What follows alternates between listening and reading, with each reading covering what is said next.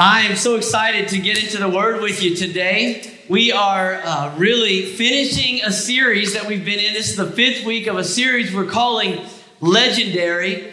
And today I, I want to tee this thing up one more time as we accelerate towards Easter. I cannot wait for next week. I'm so excited to get to preach on Easter Sunday. It is the best day on the calendar for the child of God. The tomb is empty. Amen? Amen. Amen. I can't wait to celebrate that. But today, I wanted to tell a story that, that everybody is familiar with, at least in a metaphorical sense. This is a story that is loved far and wide. Everybody loves a good underdog story, right? I mean, come on. It, it's the uh, it's the Rocky Balboa versus Ivan Drago, right? You're going, that's in the Bible? No, no, no, no, that's not the story. It's that, it's that Cinderella story. It's that comeback against all odds, overcome, that kind of moment. I'm talking about the legendary story of David and Goliath. How many of you love that story? All right, all right. You're the ones I'm going to be listening for with the amens today. All of you that just clapped. Hey, listen, I, I love this story and I cannot wait to share it with you. But let, let me just say, it, it's so good. I, I, might have a hard time preaching my message. What part of what I want to do is just read the whole story to you. As I was reading it this week, I just kept finding a hard time to stop reading and actually preach. But I am going to preach a little bit. There's some things that I believe God wants me to tell you. But one of my underlying uh, desires in this whole series has simply been this that as we look at these legendary stories in God's Word, that you would discover, or maybe some of you rediscover, a passion for this book. That you would just listen to these stories and rehearse these with us and come away from church going, man, I gotta, I gotta pick this book up more. I gotta, I gotta read more. This is amazing stuff. And I'm telling you today, this is an amazing story. So open with me, if you will, to the book of First Samuel, chapter 17. That's where we're pretty much going to camp out the rest of the morning. First Samuel, chapter 16. As you're turning there, uh, I was reminded this week of a conversation I had last Sunday night in my life group. We were talking uh, about hearing the voice of God, and, and I said something to the young adults that were there at my house last weekend. I want to say it to you now. I think a lot of Christians make a, a, grave mistake, and I don't want you to make it today. And the mistake is that sometimes we get in the habit of coming to church, especially if we come on a regular basis, and we come with ears to hear something new. We, we want to hear something new. Tell me something I didn't know. Tell me something I've never heard. Give me something new. And, I say that's a dangerous trap because what can happen then is the longer you become familiar with the Word of God, the longer you uh, study the Word and, and learn the stories of the Word, then you can begin to subconsciously tune out the familiar. And you filter out the familiar and you can miss something significant that God wants to say to us. So here's what I want to challenge you to do. Don't listen for the new word today. Listen for the now word. Amen. See, God wants to speak a now word. And I believe in this hour, God has a word for you. Now, it might come to you as a revelation. It might come to you and you say, Wow, I've never heard that before. I've never read that before. But the now word may be a verse that you memorized as a child. It, it may be scripture that you've known for years and years, but when you hear it today with spiritual ears, it's like something rises up on the inside of you. It's like something just kind of stands up, and jumps a little bit, and you go, Whoa, hey, that's that's for me. That's a now word. So I want to I want to challenge you today. We're going to read a, a story that's been told thousands and thousands of times. And many of you have heard this story. You've read it for yourself, but God is going to speak a now word to each and every one of us. Come on, would you agree with me on that? Let's pray right now. Thank you, Lord, for this opportunity that I have. I never take it for granted. Thank you for the privilege of opening up the Word of God and speaking forth your truth. God, anoint my lips, and God, anoint our ears to hear what the Spirit is saying to the church. In Jesus' name. Everybody said amen? Amen. amen. All right, let's set the scene here. It starts in 1 Samuel chapter 17. Let's pick it up in verse 3 and 4. If you don't have a Bible, we're going to put these up on the screen.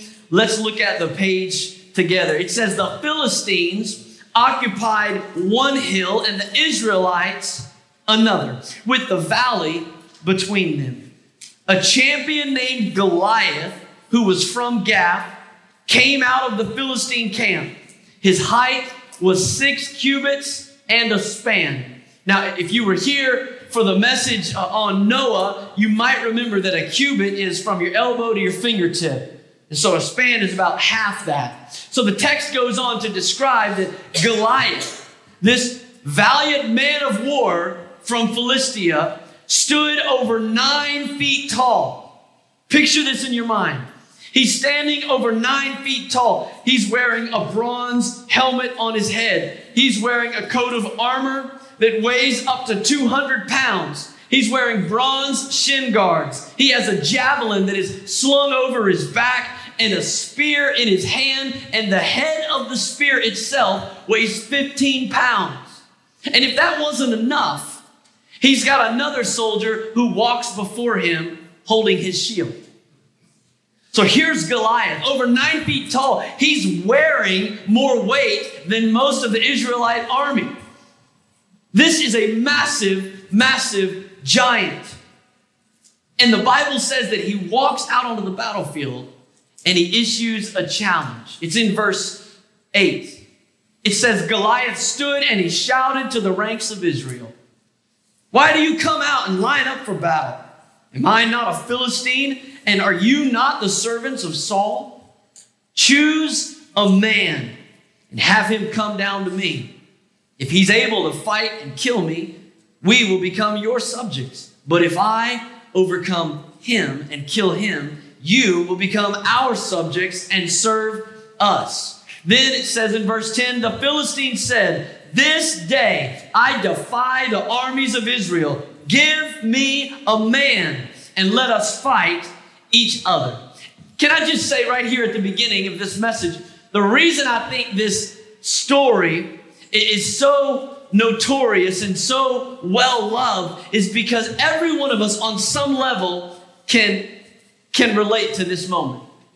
I think every one of us, on, some level, there's a giant that you're facing in your life, or you have faced in your life. There, there's an adversary that's come against you. It may not be physical, but it's something. I don't know your giant's name. It, it might be hurts from your past. It's the wounds that just will not heal. Those things can loom large in our lives. It might be an addiction that just keeps pulling you back and pulling you back. And, and it's a giant that you just can't slay.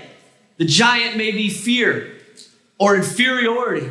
Those things loom large and cast long shadows on the battlefield of the mind. Or maybe for some of you, the giant is depression or anxiety or regret. Whatever you name your giant, I don't know what your giant's name is, but, but I do know what he's saying.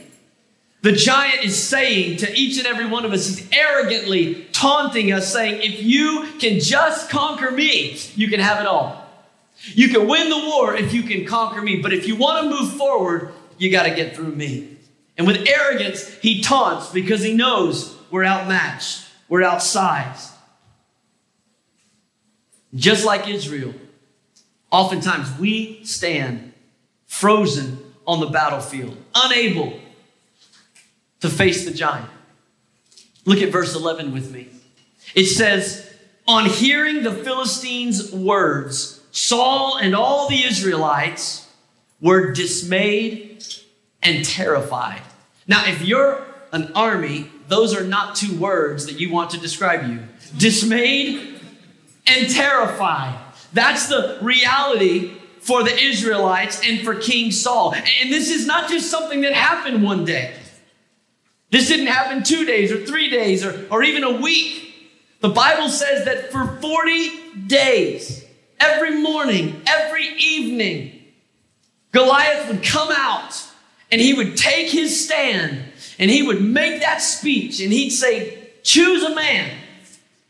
Give me a man that we can fight. And whoever wins, our army will submit to the winning team's army. Can I just say to us today what we're looking at? Because I, I, don't want you to hear this whole story about David and Goliath, and, and while you have a giant to face, and, and I have battles that I have to fight as well, I don't want you to miss the major focus of this story. And the major focus of this story, and every story, by the way, in this book, is the gospel.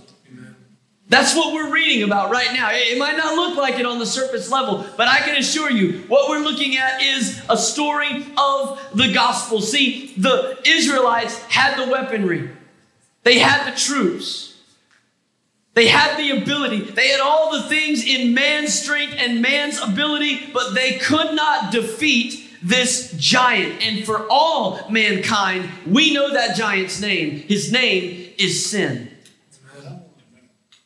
Sin stands and taunts and mocks mankind all the way back to Genesis chapter 3 because there has never been a sinless man. There has never been someone who could rise up and face that giant. And every day for all of human history, sin stands and says, Choose a man.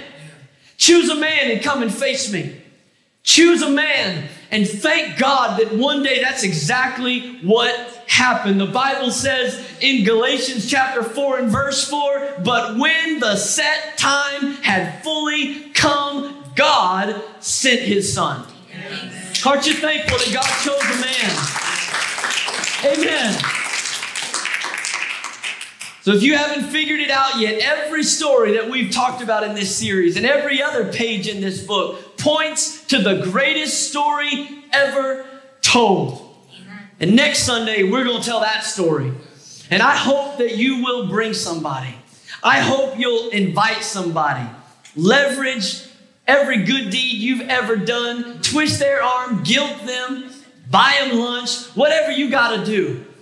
Let's fill this house next Sunday so that people can hear about the gospel, so they can hear about the man who stepped up and won the war and slayed the giant that we couldn't defeat. Sin is conquered in Jesus' name. He's the giant slayer today. Let's look back at this story and enter the hero, David. You got to know at this point in his life, he's just a teenager. He's the youngest of eight boys. His oldest three brothers are off at the war. So his father, Jesse, sends him with supplies to go check on his brothers. He gives them some grain, he gives them some bread, he, he sends them with some cheeses to go to their commanding officer, and he says, Go and check on your brothers and report back to me. Tell me how they're doing. So David goes and he finds his brothers out in the camp. Look down with me at verse 23. It says, As he was talking with them, Goliath, the Philistine champion from Gath, stepped out from his lines and he shouted his usual defiance. And David heard it. Now, I, don't know if you like to write in your Bible or not, but if, if you do, verse 23, you ought to underline those last few words. And David heard it. If you're a note taker today, you need to write this down. Number one, David has a proper perspective. See, this isn't the first time that, that Goliath has said this. He said it every day, twice a day, for 40 days. But now something different happened. Now David heard it. Everybody else had heard it, but now, isn't it funny how we can be in the same situation as somebody else, going through the same thing, hearing the same words, and have two completely different outlooks? Isn't it amazing how somebody can be facing the same trouble and, and one person's immediate reaction is to take flight and the other person's reaction is to take fight. David is hearing the exact same thing that all the Israelite army had heard for 40 days, and yet when he hears it, it sounds different. See, the Israelite army heard a big giant threatening small men. But David heard a small man threatening a big God. He heard it differently. See, one of the ways that we're going to keep a proper perspective is by guarding how we listen. How we listen. See, the Bible says faith comes by hearing, and hearing by the word of God. So if faith comes to us by hearing, then we need to pay attention to how we hear everything else. Everything else that we hear needs to be submitted and, and, and put within the framework and the context of what God has said. Because faith comes by hearing the word of God. And so when we hear everything else, we have to put it within the framework of what is God saying. Look at verse 24. It says, Whenever the Israelites saw the man, they all fled from him in great fear. That's how they heard it. They fled in great fear. But when David heard it, he heard it altogether different. In fact, when David heard it, he started asking, Hey, what were you guys saying is going to be the reward for the guy that kills that giant? What, what, what, did you did you say something about a price? See, look, look at the next verse. It says in verse 25, now the Israelites had been saved. So, so Goliath stepped on the battlefield and interrupted their conversation. They had been saying, Do you see how this man keeps coming out? He comes out to defy Israel. The king will give great wealth to the man who kills him. David said, What? oh, yeah, no, that's not it. He will also give his daughter in marriage. Hello. David's a teenage boy. Okay. But that's not all. He said, and he will exempt his family from taxes in Israel. Can I get an April amen? I mean, come on. Your taxes are due next week, by the way. Tax exemption for life. Come on. And so David starts saying, Hey, what was that? What was that deal you guys were talking about? What, what's gonna come to the guy who kills this giant? And so see, you gotta ha- know how to hear if you're gonna have a proper perspective. But secondly, you gotta guard against what you listen to and who you listen to. Not just how you listen, but what you listen to and who you listen to. How many of you know there's some people you just don't need to listen to at all? It's not about how, you just need to turn them off. Just don't even go there. See, David is here inquiring about what the prize is for the person that kills Goliath, and his oldest brother, Eliab, hears him. And right away, Eliab comes over and he starts belittling and berating David. What are you doing here? You shouldn't be here. And what'd you do with those few sheep that you left back with dad? See, he's he's belittling him. Like your job is insignificant. You're the one, you're the youngest one, the one that we leave with the few sheep out in the field. He begins to attack David's character. He begins to say, I know why you're here. You're, you're arrogant.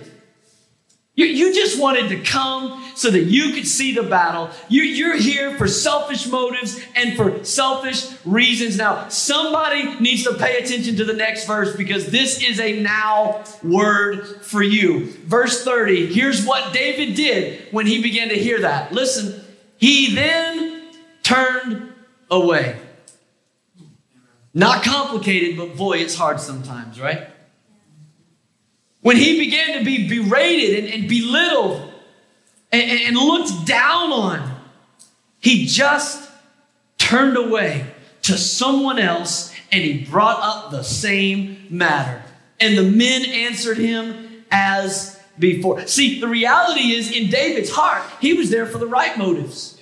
David's asking the question because there is a righteous indignation for God that's raising up on the inside of him. He's got pure motives. He's not going to be derailed by, by accusations. See, some of you, you're, you're, you're fighting fights with people. You're, you're in word wars with people, and you just need to turn the other way. It's, it's not about losing or winning.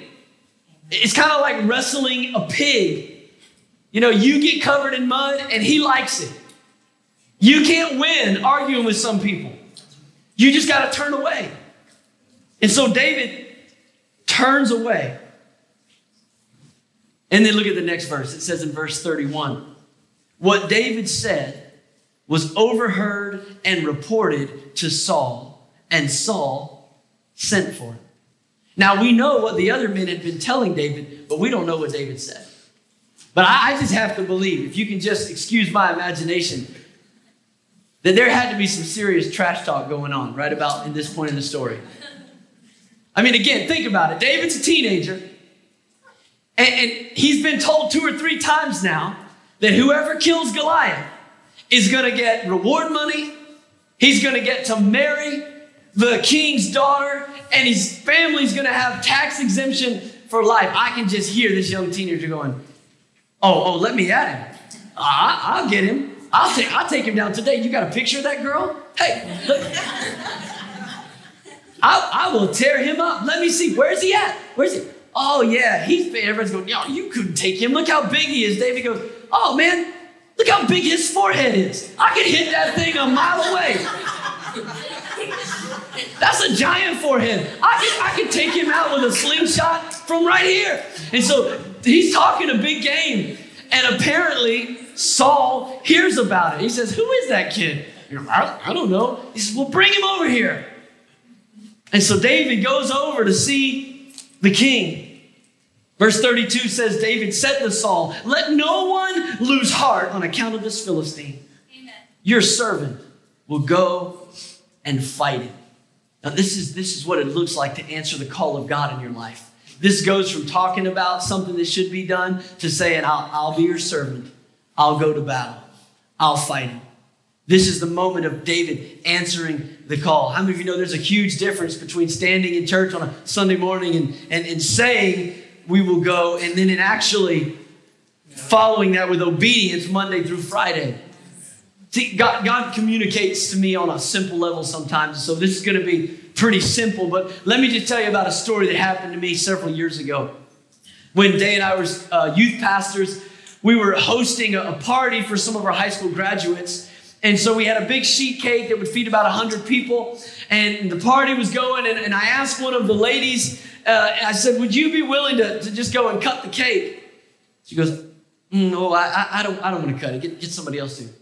Okay, so I asked somebody else, Would you, would you go and cut the cake? And oh, I, I, I, don't, I don't want to be the one to cut it. Okay, I asked a third person. After three times being denied, I, I just went into the kitchen. I opened up the drawer, I dug through, I found something that'll cut a cake, and I walked out there and I bent over that cake and I got ready to cut it. And I'll tell you, in that moment, my little table was surrounded by professional cake cutting critics. no, no, no, you want to start on that side. Don't cut them that big, nobody can eat that much. Don't cut it that small, they'll come back for seconds. We don't have enough. Let me cut the cake. Nobody wants to cut the cake until I start cutting the cake, and now everybody knows how the cake should be cut. Have you ever had that happen to you? That's where David's at right now. I mean, for 40 days, everybody's heard the same thing he heard, they just heard it wrong. And now David says, Okay, I'll go. I, I, I want, I want your daughter, I want the money, I want the tax exempt status. I'll go. And all of a sudden, though nobody's willing to fight a giant, everybody knows how it should be done. And King Saul is looking at David, and the problem is he's looking at the tale of the tape. You know what the tale of the tape is? That's like in a boxing match or in an MMA fight. That, that expression comes from the fact that they would actually use a tape measure and they would measure the, the fighters and they would see how they measured up. The tale of the tape says this guy has an advantage over this guy. And that's what Saul is looking at. Just imagine it with me. Saul's looking at the tale of the tape. In this corner, in the brown trunks, with the brown trim, standing five foot eight inches tall, weighing 160 pounds, with his staff and his sandals with a reach of 72 inches and no professional fighting experience. It's the sheep herding son of Jesse, David of Judah. Judah. Right? And in this corner, standing at over nine feet tall, weighing in at 590 pounds, covered in bronze armor, with a reach of 149 inches, the undisputed champion of the world, Goliath. Hi. And Saul's looking at it and he goes, Look, kid, you talk a big game, but you're not able to go out against this Philistine. Verse 33 You can't go out and fight him. You're only a young man. He's been a warrior from his youth. See, the tale of the tape says there's no way that David can win. But David has a right perspective. He's got a appropriate perspective. Because God's tale of the tape says David can't lose. God's tale of the tape says, Greater is he that is in me than he that is in the world. God's tale of the tape says, It's not by might nor by power, but it's by my spirit, saith the Lord of hosts. The tale of God's tape says that no weapon formed against me shall prosper. And so David's hearing something altogether different. And, and, and, just go with me here. At this point in the story, I can almost hear the electric guitar intro of Eye of the Tiger start to build in the background.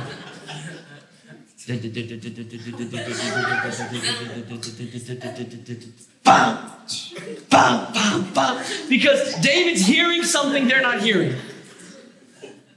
Have you you watch the athletes in the pregame? You know, they, they run out on the field and they got their wireless headphones on. They don't want to be distracted by the media. They don't want to listen to the noise. They just want to lock in. They just want to get in, in game mode. I believe that's what's happening for David right now because his brother tells him he shouldn't be there. The king tells him he's not qualified. And, and David, he's never wavered once. He's just kind of nodding his head to a different song.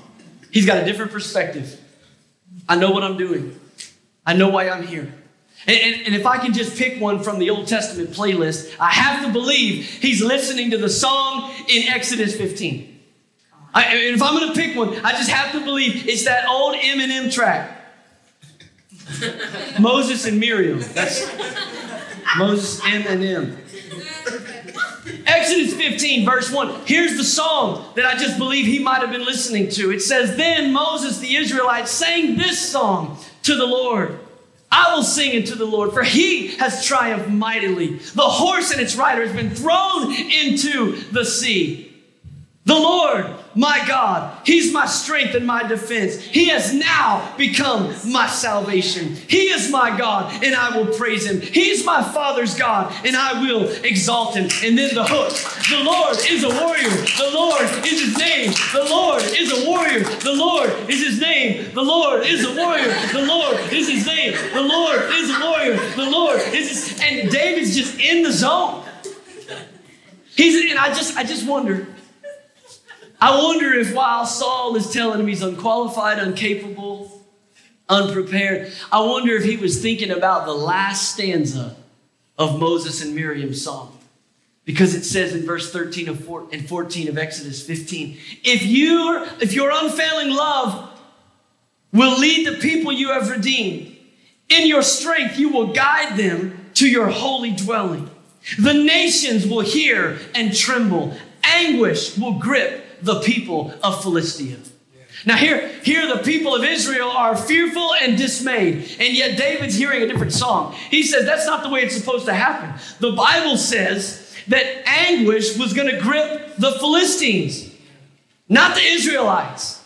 So I don't know why you guys have been hiding in your tents for 40 days, putting up with this nonsense. God said fear is going to grip their hearts, not ours. So David's got his game face on, and he says, I'll, I'll fight him. Because he has a proper perspective. You just need to understand that whatever it is that God's asking you to do, when you step out, you too will be surrounded by cake cutting critics. There are going to be people that, though they're not willing to do it, they are willing to tell you how to do it. That's right. They're willing to tell you why you shouldn't do it. And if you're going to try, they're going to tell you what steps you need to take. That's what, that's what Gideon dealt with. We talked about him a couple weeks ago. He went out with just 300 men and conquered the enemy. And as soon as he came back, the Ephraimites started saying, Well, I can't believe you didn't call us. You should, you should have asked us. We would have come, we would have fought. See, a proper perspective doesn't allow the opinions of others to define who God says we are and what God says we can do. So instead of believing what King Saul thought was true, David did something that's so critical. He remembered past victories. And not just the, the victories of God's faithfulness to his people in previous generations.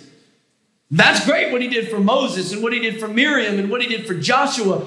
But David chose to look back on God's faithfulness in his own life. And some of you need to play that song again.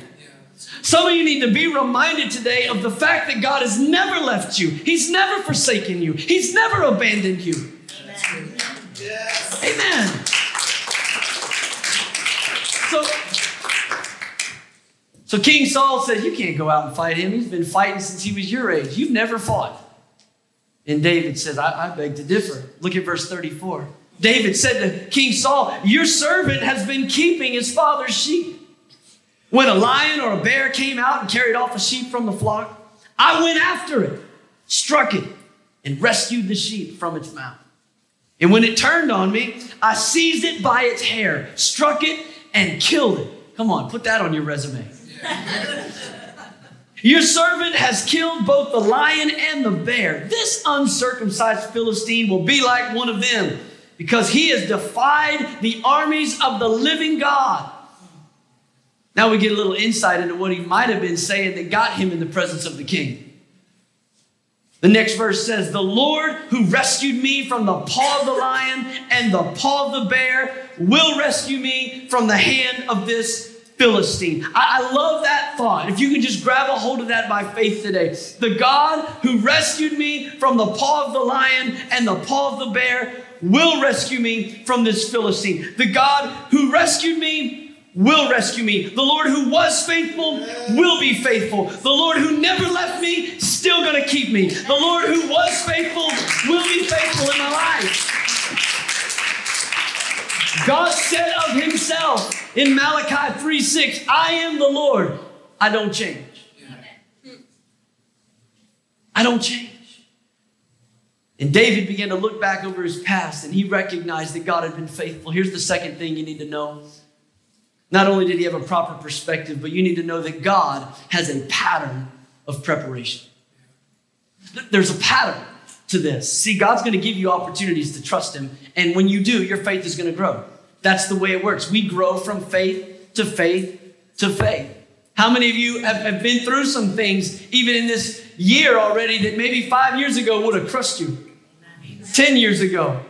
You'd have walked, you'd have walked away, you'd have thrown in the towel, you'd have given up. But today you've endured the fires of tribulation. Why? Because your faith has grown there. You didn't want the fire, but it has refined you. And like steel, it's made you stronger. It's forged you in that fire. That's what faith does. So God's going to give you an opportunity to trust Him. Yes. Here's the deal everybody wants to be the giant slayer. Come on, that's, that's an easy amen. Everybody wants to be the giant slayer.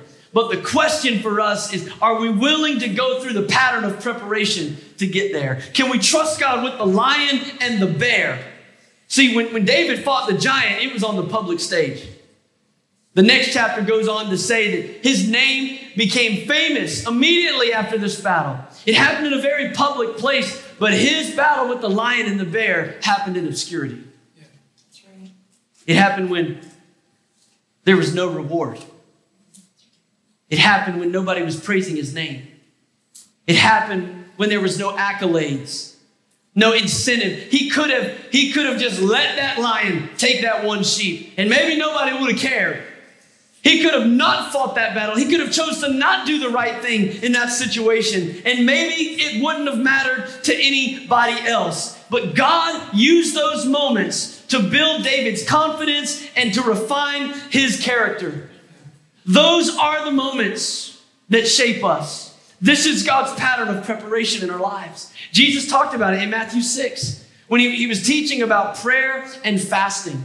And, in both of those instances, talking about spiritual disciplines in our lives, Jesus said, And what you do in the secret place, God will reward. See, that this is God's pattern of preparation. Public promotion follows private devotion. Let me say that again. This is God's pattern of preparation. Public promotion follows private devotion. Jesus talked about it in Matthew chapter 25. He gave a parable about what the kingdom of God's going to be like. And how a landowner came back and, and he asked his stewards to give an account of what he had given them. And Jesus said on that day, Matthew 25, 23, the master replied, Well done, good and faithful servant. You've been faithful with a few things. I will put you in charge of many things. Private devotion, public promotion. At another place, Jesus said in Luke 16 12, He said, If you have not been found trustworthy with someone else's property, who will give you property of your own? So we, we can put that in, in our modern day, and, and, and maybe you're a business owner. You got some young college kid that has never had a job. They're educated, but they've never worked for anybody, and they come in and they want the management position. You know they're not getting it. You can't manage people unless you've been managed well. You don't get some kid coming out for the football team for the first time and make him the captain of the team. You got to be a good player before you can be the captain of the team. Nobody enlists in the military as a general. You got to start at boot camp and work your way up. It's the consistency, it's the pattern of preparation. And God is looking at where you are right now in your life. See, people say, oh, if, if I had the opportunity to do something big for God, I, I would. I'd do something big for God. No, no, you wouldn't. Not if you're not willing to do something small. I've heard people talk about, man, if, if I ever won the lottery, man, I'd pay for those building renovations. No, you wouldn't. Not if you won't be faithful with what God's given you today. See, here's the thing we all receive the fruit of the Spirit goodness and kindness and love and peace and patience and long suffering. We get those in seed form. All of us. We receive the nature of God in seed form. You got to grow it. You got to grow it in your life. It's a, it's a pattern of preparation. We don't just wake up to spiritual maturity one day. We don't wake up one day ready to, to slay giants. We got to be willing to fight the bear. We got to be willing to kill the lion. How about this? How about instead of waiting for big things to do for God. Why don't we just do things for a big God? Yes. Amen. Because little is much when God's in it. It doesn't have to look big to you or to me. If God has called you to it, be faithful. Be faithful in it. And when no one's looking, just because it's right, that's integrity. When nobody else would know, God knows. And He's testing and preparing and shaping and molding your heart because public promotion follows private devotion. Let me give you the third thing. We all have a place in the battle. We all have a place in the battle. Look with me at verse 38. Here's what happened next. It says, Then Saul dressed David in his own tunic he put a coat of armor on him and a bronze helmet on his head. David fastened on his sword over the tunic and tried walking around because he was not used to them. I cannot go in these, he said to Saul, because I'm not used to them. And this next part is so important. Some of you need to do this today. So he took them off. Here, here's David willing to do what nobody else in Israel is willing to do. And yet Saul says, though I'm not willing to go and fight the battle, I do know how you should do it. So I'm going to give you my armor. I'm going to give you my sword. I'm going to give you my helmet. I'm going to give you my coat of armor and my tunic. And it didn't fit David, spiritually or physically. 1 Samuel 9 2 says that, that King Saul stood a head taller than everybody else in Israel. So physically, D- David is standing there. You can imagine him, this teenager, wearing this, this tall, grown man's uniform. And he's like, I, I can't fight in these. I don't know how to do this. You're going to get me killed. There's a lot of people, God has called you, He's equipped you, He's prepared you, and you're ineffective because you're not comfortable in your own skin. You're trying to do God's work somebody else's way. And you say, if I could just do it like them, God could use me. If I could be like them, if I could talk like them, if I could, if I could act like them, if, if I fit in the way they do, then God, listen, you need to take it off. You need to take that off and you need to embrace who you are and what God has called you to be. Because David said, I can't do this, but you know what I can do? I mean, I've spent days out there in the field with nobody but the sheep to talk to. And I got really good at playing the lyre. I could play the harp, I could play a mean harp, and I could write songs because I had nothing but time. And oh, I've written some beautiful songs. But when I when I got tired of playing my harp, I picked up my slingshot. And I'd look at a tree and I'd aim at it. I'd go, hit that tree. Ooh, I wonder if I can hit that tree out there. Put another rock in. I wonder if I can hit that tree. And after a while, I wonder if I can hit the knot on that tree. And here he goes again. And David is just in, in a season of preparation. He's ready. He knows what he can. I, I can't fight in your armor, but I've seen that nine foot giant. He's got like a two foot forehead, and I'm pretty confident that I can lay him out with one shot. You have a place in the battle. There's something that you can do. God created you, shaped you uniquely by design. Don't die a copy. David takes off Saul's armor. Verse 40 says, Then he took his staff in his hand. He chose five smooth stones from the stream, put them in the pouch of his shepherd's bag, and with his sling in his hand, approached the Philistine. That's faith in action right there. Talk is cheap. David says, Okay, we've talked about it. You don't think I can do it, but I know what I'm going to do, and this is my moment. He approached the Philistine. Now, just look with me at the story.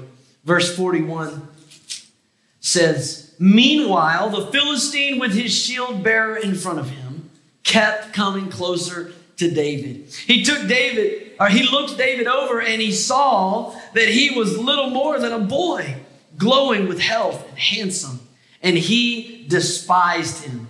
He said to David, Am I a dog that you come at me with sticks? And the Philistine cursed David by his gods. Come here, he said. I'll give your flesh to the birds and to the wild animals. Isn't that the way the enemy is? I mean, he just wants to intimidate, he wants to just instill fear. I mean, here comes little David. I mean, you'd think Goliath wouldn't even have anything to say to him. But right away, the enemy's bark is big. The Bible says the devil roams around like a roaring lion. Not he is a roaring lion. He roams like a roaring lion, growling, and roaring, and trying to intimidate us. And that's what Goliath is, is doing in this scene. But look at verse 45. I, I love this verse. David said to the Philistine, You come against me with sword and spear and javelin, but I come against you in the name of the Lord Almighty, the God of the armies of Israel, whom you have defied. See, David's response in this moment communicates something that every child of God needs to understand, and it's this your victory is tied to God's glory. Yeah. This is not personal. David's not like Samson. Now, Samson, he got into a lot of personal battles. He, he got his emotions tied up, he got relationships tied up, he got his ego tied up in it. But David understands something that my victory is tied to God's glory. I'm not out here because you're bothering me. I'm out here because you're talking trash about the God of Israel. Look at the next verse. It says in verse 46 This day, David says, the Lord will deliver you into my hands, and I'll strike you down and cut off your head. This very day, I'll give the carcasses of the Philistine army to the birds and the wild animals. He one upped him. Don't you love that? Goliath said, I'm going to feed you to the birds. He said, I'm going to feed the whole Philistine army to the birds. you like that? Teenagers.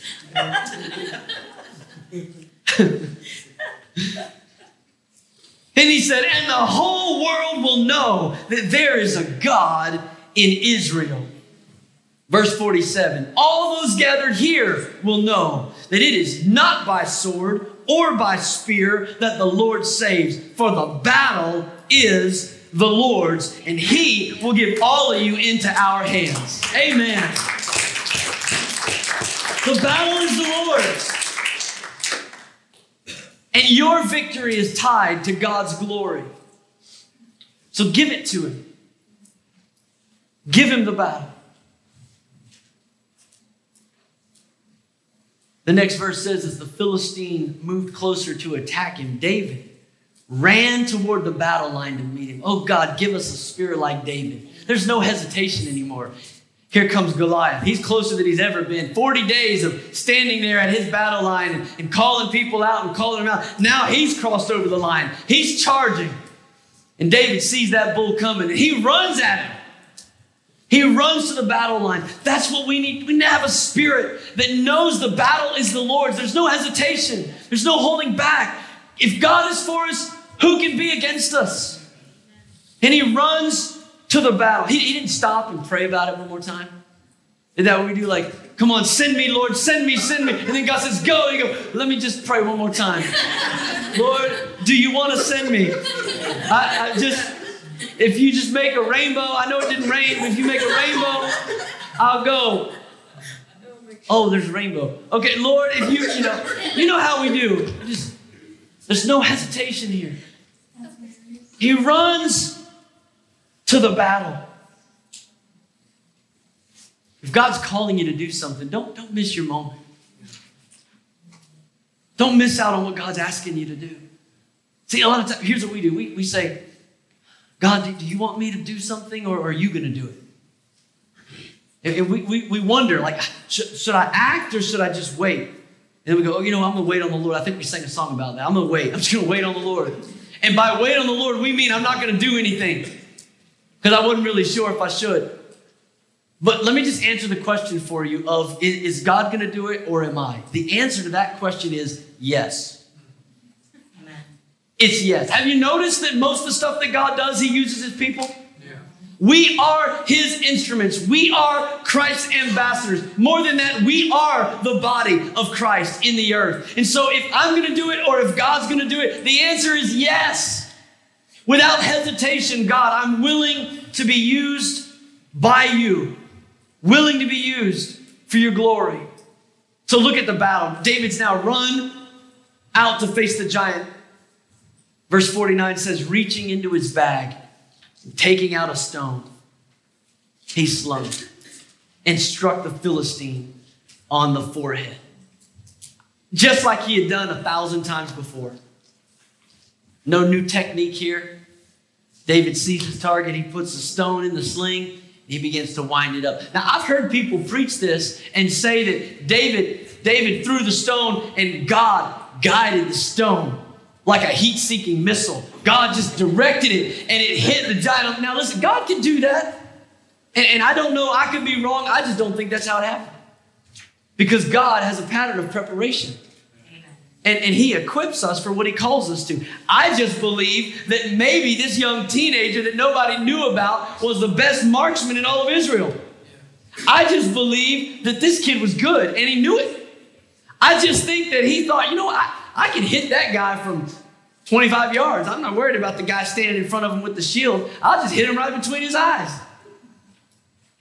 And David goes out and he does what he'd always done and he throws the stone and hits the giant.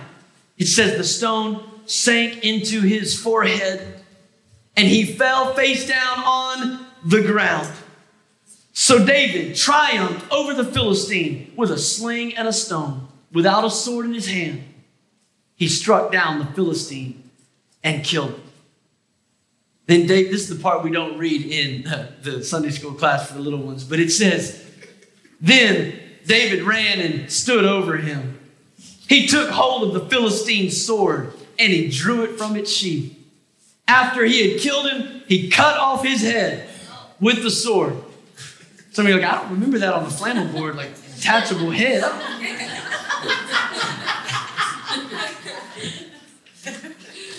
when the Philistines saw that their hero was dead, they turned and ran.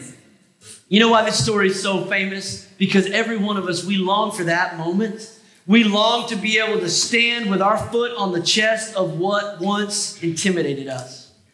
We long to be able to stand in victory over the giants that have kept us bound up and held back. Every one of us, we want to have that moment where we feel like we have gotten victory over what we thought we could never conquer. And, maybe that, that's your life today in, in some way, great or small. I want to challenge you again. First of all, keep a proper perspective. Because faith comes by hearing it, so we don't have to see it the way everybody else sees it. Rise up above the noise of the critics. The battle is the Lord's. And your victory is tied to His glory. So God is fighting for you. He's on your side today. Get a proper perspective. Jesus is the giant slayer. And he lives in you and he lives in me. So get a right perspective today. The Bible says in Ephesians chapter 6, it says, Finally, be strong in the Lord and in his mighty power. Put on the full armor of God so that you'll be able to stand up against the wiles of the enemy. That's what we need today. We need to put on the armor of God. Not Saul's armor. We need to walk in who God has called us to be and get a right perspective about the battle. And secondly, you need to know that there's a pattern of preparation, which means we can't afford to wait for a bigger assignment. Do the small things for a big God. Be faithful with where you are. There's no such thing as small obedience, there's just obedience. And faith grows. Just be faithful. Be faithful when there's no reward. Be faithful when nobody's watching. Be faithful when it seems like it doesn't matter or nobody else cares. Can you be faithful in obscurity? Can you be faithful to honor God in the secret place? Because public promotion always follows private devotion. I learned this watching my dad years ago. As a teenager, I traveled with him during the summer to a lot of meetings that he would preach. And I'd watch him preach before hundreds of people. He'd walk off the platform wringing wet with sweat, poured his guts out preaching the word. Sometimes I went with him and he'd go preach on a Sunday night or a Wednesday night at, at some church. There'd be 12 people. I'm like, nobody's here. But when the night was over and he was heading back to the office to change clothes, he was still wringing with sweat and he used to tell me, he said, I never know when my last sermon might be my last sermon. And my next conversation will be with God. And he'll ask me, Were you faithful? Oh, what am I going to say? Well, there wasn't too many people here for this one, so I kind of gave it half, halfway. No. No, pour your guts out in faithfulness to God because public promotion follows private devotion. And If nobody else sees it and nobody else cares, God keeps score. He keeps a great record of your faithfulness. And never forget today, church, that you have a place in the battle. Approach the giant.